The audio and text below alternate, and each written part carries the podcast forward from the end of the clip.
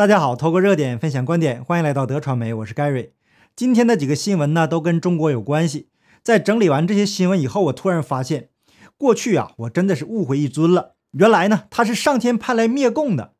过去啊，跟着中共那些为非作歹的人，眼看着啊，是日子过得一天不如一天了，而且呢，想跑都跑不了。那咱们就先说说这个逃出中共国有多难，然后呢，再说一尊是如何关门打狗的。八月十九日，洛杉矶华人圈呐有一篇文章，内容是一对中国父子离境的全过程。用他自己的话来讲，就是返回美国犹如大逃亡。那国门真的是关上了。我们要介绍的是一位沈先生的亲身经历。他购买机票是在八月十三日上午八点三十分，然后从北京的首都机场，呃，转首尔再飞洛杉矶。那中国国航航空公司的航班，呃，当天呢一大早五点四十五分，沈先生是提前赶到了北京首都机场。光是首都机场检查就整整两个半小时。就在几天前，有网友就在微博上公布了上海浦东机场飞美国的这个情景。北京的情况呢，也有过之而无不及呀。随后，沈先生在首都机场经历了各种检查，一直搞到八点十分，距离起飞仅仅剩下二十分钟。沈先生过去常年往返北京和洛杉矶，每次提前两个小时都已经绰绰有余了。他形容这次的出境过程简直是掉层皮，由于排队的人太多，审查非常的缓慢。好容易轮到他了，各种问题就来了。第一，机场海关首先要求沈先生出示自己的所有身份证明。第二，机场海关又问他太太是什么身份在美国居住。那沈先生拿出了太太从中国公民转到绿卡再到美国公民的一堆的证明。那过去呢，以沈先生这种情况，呃，只要有国外的身份证就可以了。那现在呢，就差没把祖坟扒开看看了。第三，海关又问沈先生孩子的情况，沈先生拿出孩子的出生证明。那第四，要求出示孩子的护照，没解释为什么，反正是要。那沈先生翻遍自己的手机，幸好找到一张儿子护照的照片，然后再按海关的要求找到机场文印处打印出来，这才算过关。这里有一个问题啊，海关要求出示孩子的护照属正常现象。那根据上下文，应该是出示护照照片，可能是作者少打了两个字。那经过一番折腾以后。沈先生终于到了洛杉矶国际机场了。他说：“从来没想到洛杉矶机场这里呀如此的轻松，完全的看不出疫情重新严重起来。美国海关人员甚至都没有问他任何问题，也没有要他出示太太和孩子的身份证明，就在他的护照上盖章放行。等他转身要走了，才似乎想起了问一句：‘你几时回中国？’整个过程啊，就这么一句话。没有人想看他的健康报告，也没有人测量体温，一路是畅通无阻啊。”不久前，中共官方公布了出境限制政策，暂时不签发普通护照等出入境证件。很多人呢也将其理解为暂时，而不是永久。又有人认为呢，停发护照等旅行证件的政策并不会一步到位，而是一步一步的收紧。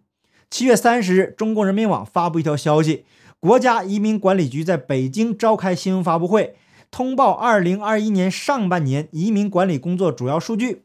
根据报道，上半年全国口岸累计办理内地居民入境证件一百二十二点四万本，办理赴港澳台签证三百一十七点九万人次，为在华外国人签发停留居住证件三十八万人次。此外，全国共签发普通护照三十三点五万本，那主要事由为出国留学、就业和商务。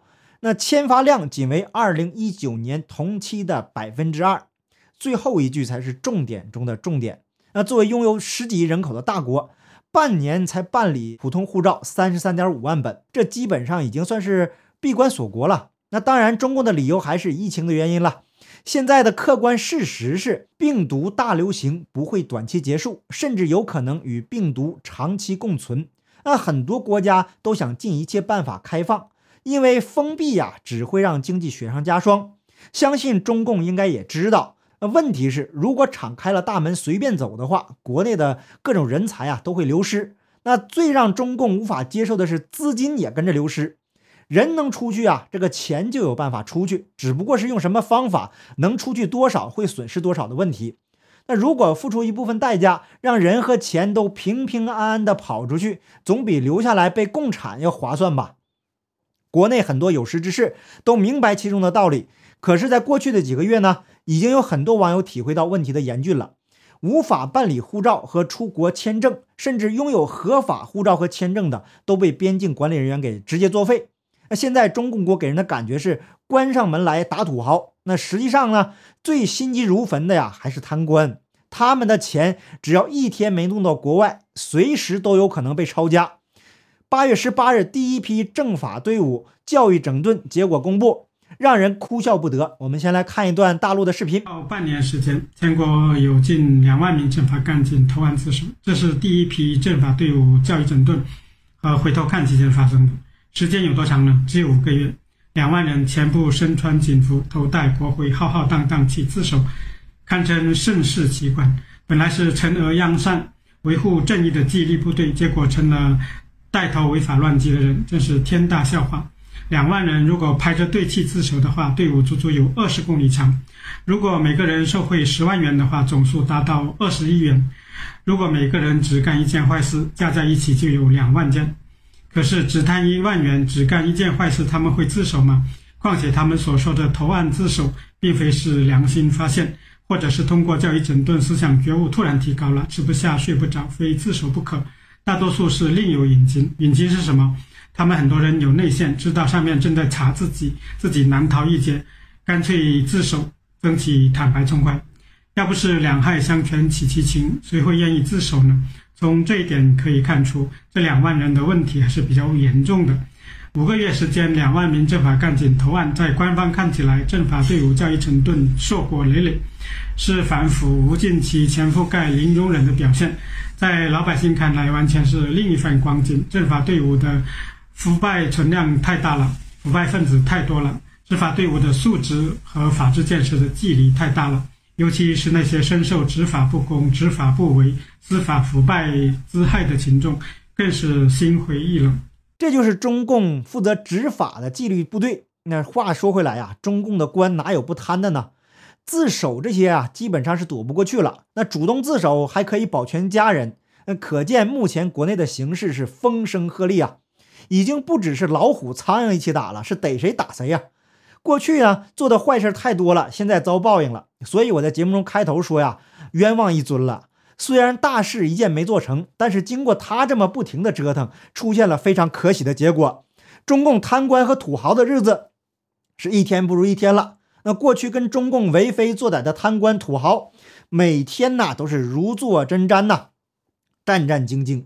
那中共政法部门做的坏事呢，实在太多了，所以半年就有两万贪官自首，这种现象从古至今绝无仅有啊！过去我在节目中说过，中国人由于无神论的教育，导致信仰的缺失，道德是极度败坏，已经形成了人人害我，我害人人的社会，每个人都是受害者，也同样是加害者。那善恶有报是天理，不是不报，时候没到，在报应到来之前，都是上天给人这个悔悟的机会。但是很多中国人呢，咬着后槽牙就不信呐。有些人甚至不认为自己做坏事。就拿教师这个行业来举个例子吧，在梦想包没打击教育培训机构之前，有多少老师是真心教育学生的呢？上课不好好教，逼着孩子课后补习，赚取高额的补课费，那教书育人成了发财致富的工具。这在中国的传统文化来看呢，是缺了大德了。那现在报应就来了。还要被逼着学习无脑的习思想，一个小学没毕业的冒牌博士有什么好思想呢？那学完了智商啊都得大幅下降。在整顿培训机构以后呢，事情还不算完，北京将大面积推进教师轮岗，一个是在校长层面，另一个是在教师层面，这样轮下来呀，可就有意思了。过去买学区房的朋友们应该要哭了，本来呀花了大价钱想给孩子找到好的教育资源。结果校长、老师都给轮走了，那学区房将来可能要成为历史了。不但是让孩子赢在起跑线的梦想泡汤了，花重金买的学区房也不值钱了。那现在呢，在北京执行，相信不久很可能会推广到全国各地。那所以现在有学区房的该怎么做呢？请您自己好好的思考一下吧。那更值得欣喜的是，过去赚的盆满钵满、给韭菜苗洗脑的教育行业。再次回到了只能赚死工资的年代了。那想通过补课赚钱几乎不可能，因为非法补课的罪名跟卖淫嫖娼是一样的。这几天呢，有很多这样的视频，小红卫兵再次出现，举报给他们补课的老师，这真是莫大的讽刺啊！一尊现在是换着花样的折腾，这是真是让人眼花缭乱呐。那今天又看到了一条匪夷所思的规定，在中共国存款超过十万以上。一律严查，三个试点已经启动。那一我一开始啊，以为这个是假新闻。那如果存款超过一百万，一律严查，这还符合常识。可是经过核实以后呢，发现这个是真的呀，而且很早就开始试点了。根据报道，中共央行对个人存取款有了新的限制，并且这一条规定已经在一些地方在试点，其中就包括了深圳、浙江还有河北。目前呢，已经实施这一条规定的三个地方，对公账户和对私账户的限制并不是相同的。对公的账户，这三个地方全部统一是不允许超过五十万元。那河北对个人账户的限制额度是十万，那浙江的限制额度是三十万，而深圳的限制额度是二十万。按照相关规定，只要超过了以上限制额度，那就不允许随意的提钱出来，必须要与银行事先约好。之后啊，再填写提取现金相关的信息，并且要将取钱的用处以及存款的来源登记清楚。经过核实以后，这样才能被允许将这部分现金给提取出来。这招啊，实在是太狠了。那再结合着前面的新闻，两万政法干警自首，那我们大概可以了解到，现在啊，中共的贪官被他们的主子折磨的极度痛苦啊，承受这得承受了多大的压力才会选择自首啊？一尊不把中共给折腾死是誓不罢休，而且呢，这位还是个不听劝的主，一路加速跑到黑。那如果未来呀，人民币完全数字化之后，纸币的作用就会更加尴尬了。那家里藏有大笔现金的人呢，又要哭了，提心吊胆的弄来这么多钱，跟废纸差不多，不敢放银行又花不出去，因为走到哪儿呢都是电子支付，每一笔收入和支出都将被中共政府掌握。那不想透明也不行了，就算能走了狗屎运，躲过审查，还有遗产税、房产税等着。那过去我们都说了，可以想象一下那个场景：手上是一大堆房子和现金呐，都成了烫手的山芋，送啊都没人敢要。用五毛和小粉红的话来说，这个习总啊是在下一盘大棋呀。